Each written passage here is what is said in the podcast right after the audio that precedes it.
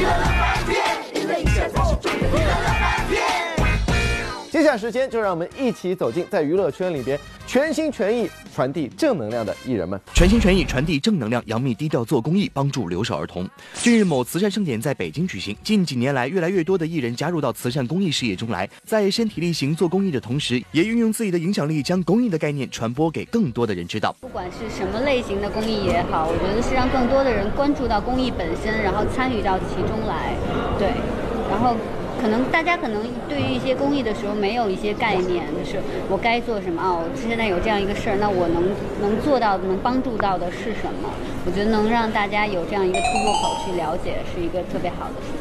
此次公益行动的主题帮扶对象是儿童，已经为人母的杨幂和伊能静自然更能感同身受。当天获星光慈善明星志愿者称号的秦岚，更在现场和大家分享了自己支持公益事业的决心。我们要把美好的东西带给那些呃需要我们帮助的人，然后也希望这次的公益活动能够呼吁更多的人。然后这次我也有一些善举的行为，有四百个这样的教育书包、呃教育包，呃分享给那些偏远山区的留守儿童们。也希望更多人能够关注到他们，能够帮助到他们。全心全意传递正能量，成龙敬业精神传承青年演员。近日，由成龙监制兼主演的科幻题材影片《机器之血》在北京举行发布会。此次在影片中，成龙依旧挑战了各种高难度动作戏，甚至还有一场悉尼歌剧院顶层打斗的危险场面。按理来说，今年已经六十三岁的成龙已经不适合挑战惊险的动作场面了，但成龙却直言自己并不想停止脚步，愿意为影迷尝试各种不同题材的影片。科幻戏我也没接过，嗯。呃，我跟自己说，未来的几年我要拍每一部的不同的电影，所以这部对我来讲也是新的尝试。这么多年来，我都是用心去拍电影，有时候是用命去拍电影。呃，不能说是给观众去看，也满足了我自己，也满足了全世界的影迷。这是我对全世界影迷、全世界的观众喜欢看电影的观众一个回报。嗯，啊，谢谢你们对我支持我这么多年。全身心投入到电影作品中，为了电影效果不惜挑战最危险的打戏。成龙一步一步用自己的方式来回馈演员这个行业以及爱他的影迷。我现在坚持的是给希望做到有一天给观众知道我是一个演员，我不是一个动作演员。所以这一直以来，你看我不断的在变，就是给你们看见哇，很不一样的成龙，很不一样的演技。谢谢大家支持我这么多年，让我。今天这个年龄还能拍戏给你们看，谢谢你们。除了拼尽全力演好戏外，成龙也想用自己的行动将敬业的精神传承给年轻演员。这次在影片中，成龙与罗志祥的合作也让他对青年演员寄予厚望。真的不错，真的不错。因为跟他合作的中间，我陈家班跟他训练的时候，所教他的动作，他都可以一一表现出。拍完一部电影，导演说你好没有用，监制说你好没有用，当一个化妆师，一个场务，一个茶水的说这个演员好就好了。乐翻天综合报道。刚在节目当中呢，看到了古天乐和刘涛，可以说两个人全年无休为观众奉献好剧。接下来呢，要跟大家聊一个人，那就是于和伟老师了。最近呢，他被某周刊评为是中国最辛苦、最会演戏的男演员之一。我觉得于和伟老师呢，演技非常棒，他很好的诠释了一个老戏骨的正确打开方式。没错，在他所出演的众多角色当中，《三国演义》的刘备给我留下了非常深刻的印象。他把那个至情至义、注重兄弟情的刘备可以说是刻画的淋漓尽致。而同时呢，在军师联盟当中，他所饰演的曹操有挟天子以令诸侯的气魄，同时呢又是知人善用的胸怀，难怪有人评价他是影视圈当中唯一一位能把三国人物曹操和刘备同时演活的匠人。是的，那接下来呢就跟着我们乐翻天一起走进李和为。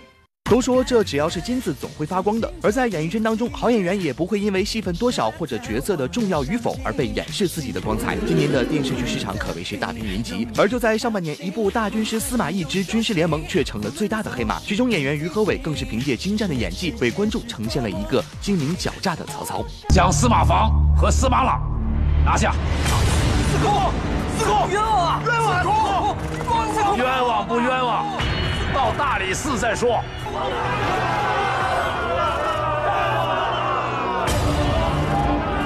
冤枉，谁不冤枉，就要看谁的家人先拿出证据了。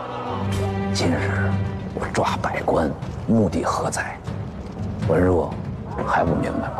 不仅电视剧收视率稳居前列，于和伟还频频登上热搜，引发观众讨论。可以说，他对于曹操这个人物的揣摩与研究，获得了很多观众的认可。对曹操这个人物的把握基本准确，他比以往的曹操都演得好，更接近于历史上真实的曹操。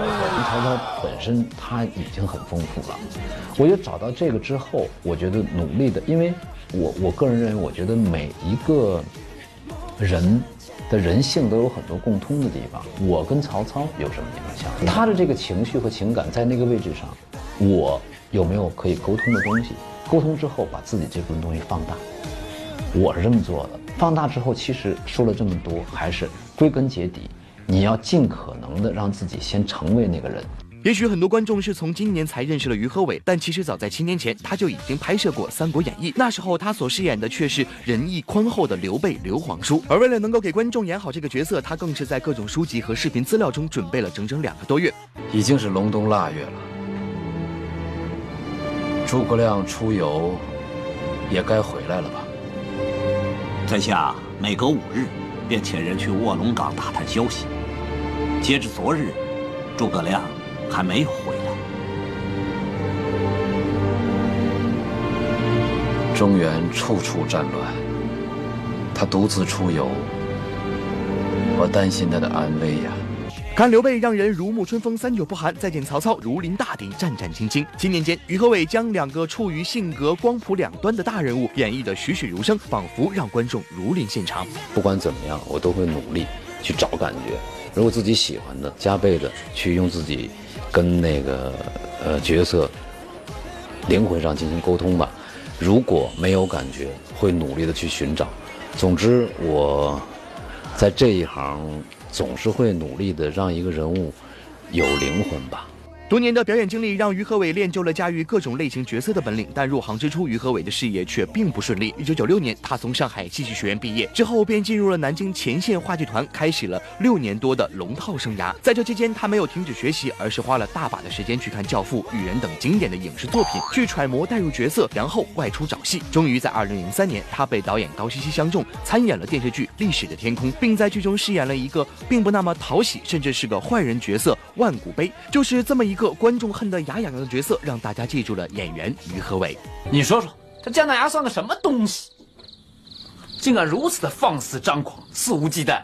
在此之后，于和伟出演了一系列影视作品。他不仅是《纸醉金迷》中那个贪婪狡诈的投机商人范宝华，也是《青芒》中有勇有谋、博学多才的特工张海峰。二零一五年，他更是凭借在电视剧《下一站婚姻》中的精彩表现，荣获了第十七届华鼎奖电视剧最佳男演员。之后，他开始将更多精力投入影视圈。他参演过《老炮》，并在当中饰演大反派公叔。东西在哪儿？交出来就没事了，听懂了吗？别给自己惹事儿。二零一六年，他参演了冯小刚导演的电影《我不是潘金莲》，在片中他饰演圆滑世故的县长郑重。三天，李雪莲到北京喽。两天，找到人来见我，找不到人。带着你们的辞书来见我。在今年九月份，他又凭借这部电影荣获了第三十一届金鸡奖最佳男配角。我也要感谢冯小刚导演，感谢我不是潘金莲剧组的全体演员，因为这些男演员个个都是戏精啊，真的，他们共同创造了一个非常好的、极佳的创作氛围。可以说，这次获奖不仅是对于和伟演技的肯定，更多的是观众对他这个演员的认可，认可他对于工作、对于观众多年来不变的坚持与负责。热爱这份工作，我热爱这个职业，所以其实每一个人物，呃，在创作的时候，我都会去尽量的去减少遗憾，去尽可能的用用心去体会，去把它塑造好，或者有可能的深挖一下。我们是文艺工作者，要有起码的一些。责任心嘛，我们也祝愿于和伟在未来的演艺事业道路上越走越顺，能够带给我们更多的好作品。乐凡天综合报道。是的，接下来呢，我们要聊到一部最近热播的电视剧，那就是《海上牧云记》了。虽然这个剧集很长啊，但是也挡不住一众这个追剧迷的追剧之心，其中就包括小金。哎，就说到了我，其实我关注这部剧呢，就是因为它是小说改编的嘛。小说我从头到尾看完了，我觉得哇，剧情非常的好。而这次播出之后呢，我关注了黄轩和窦骁两个人的角色，跟原著里面还是蛮贴切的。尤其要表扬一下窦骁同学，这次的演技又有新的突破了。没错，说到窦骁呢，我们知道他是凭借张艺谋的《山楂树之恋》而走入大家视线之中，后来呢又出演了电影《破风》，再到现在的《海上牧云记》，可以说呢一路走来，他的演技有了质的飞跃。那么接下来时间我们就来看一下，为什么窦骁会取得如此大的进步呢？近日，由黄轩、窦骁、周一围等实力演员出演的连续剧《九州海上牧云记》一经播出，便收获了广泛的关注。值得一提的是，这次窦骁在剧中饰演的角色慕如寒江，身世竟然比他曾在《楚乔传》中扮演的燕洵世子还要坎坷。作为一个一出生就被父亲抛弃的孩子，在长大的过程中，成为了一个性格强悍的少年。谁伤了你？谁伤害了万喜？我替他会公道。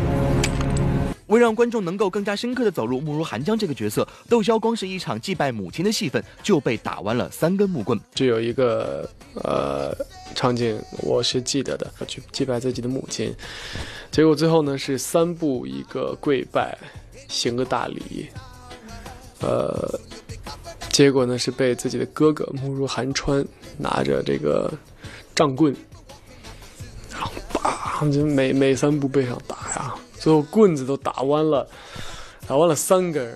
二零一零年被张艺谋导演看中的窦骁，凭借电影《山楂树之恋》走入了观众的视野当中。他在影片中对于笑容亲切、质朴老实的孙建新的诠释，让大家对他印象深刻。在这世上有那么一个人，他宁可死，也不会对你出尔反尔的。张导在我拍《山楂树》的时候跟我说了一句话，就是。呃，他用陕西话说的，他就是看着监视器，他跟我说：“窦骁，你看你这里头有，啊，我监视器上都有。然后如果说你，你你这里头没有，我这上头啥都没有。”这句话也成为了窦骁在演员道路上的信条。在之后的拍摄过程当中，窦骁细细体会每一个角色，都力求给。呈现最真实的观影体验。二零一五年，窦骁在电影《狼图腾》中饰演杨克一角。为了给观众呈现一个最真实的牧民形象，窦骁不仅学习骑马技术，更是拿手拾牛粪。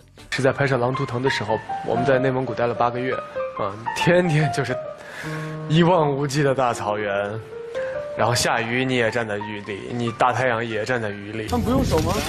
可以用手的，用手就完了。这这可以，用手直接往里扔扔也可以。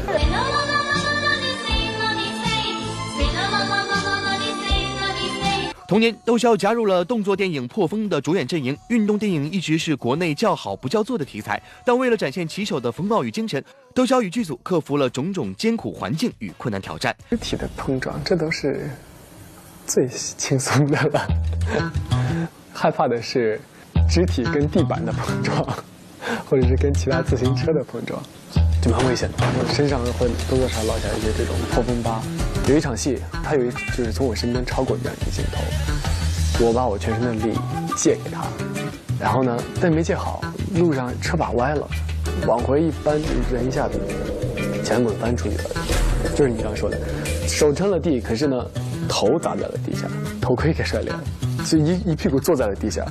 而在拍摄电视剧《楚乔传》时，他更是不断努力融入戏中角色，不仅在工作时刻苦钻研，连生活中也细细琢磨，感受角色的内心世界。在拍《九幽台》的时候呢，会是我拍《楚乔传》最苦的一段时间，因为他的情绪是非常非常激动的、高涨的。我我还带着枷锁，我就不希望枷锁被取下来，因为可以让我有一种被束缚的感觉，然后要。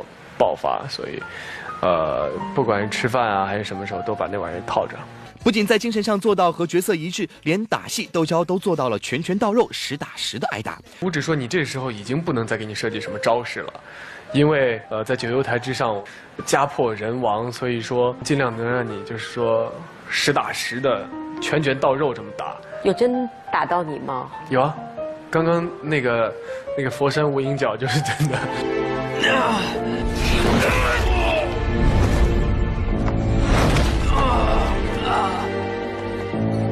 在工作上，窦骁不断挑战自己的演技极限；在生活中，他不断挑战自己的生理极限。酷爱运动的窦骁不仅骑行横跨新西兰，还登顶了乞力马扎罗山、哈巴雪山等等山峰。你像我之前登哈巴雪山的时候，快到终点的时候呢，有一个海拔四百米的一个近乎直线上升的地方，叫绝望坡。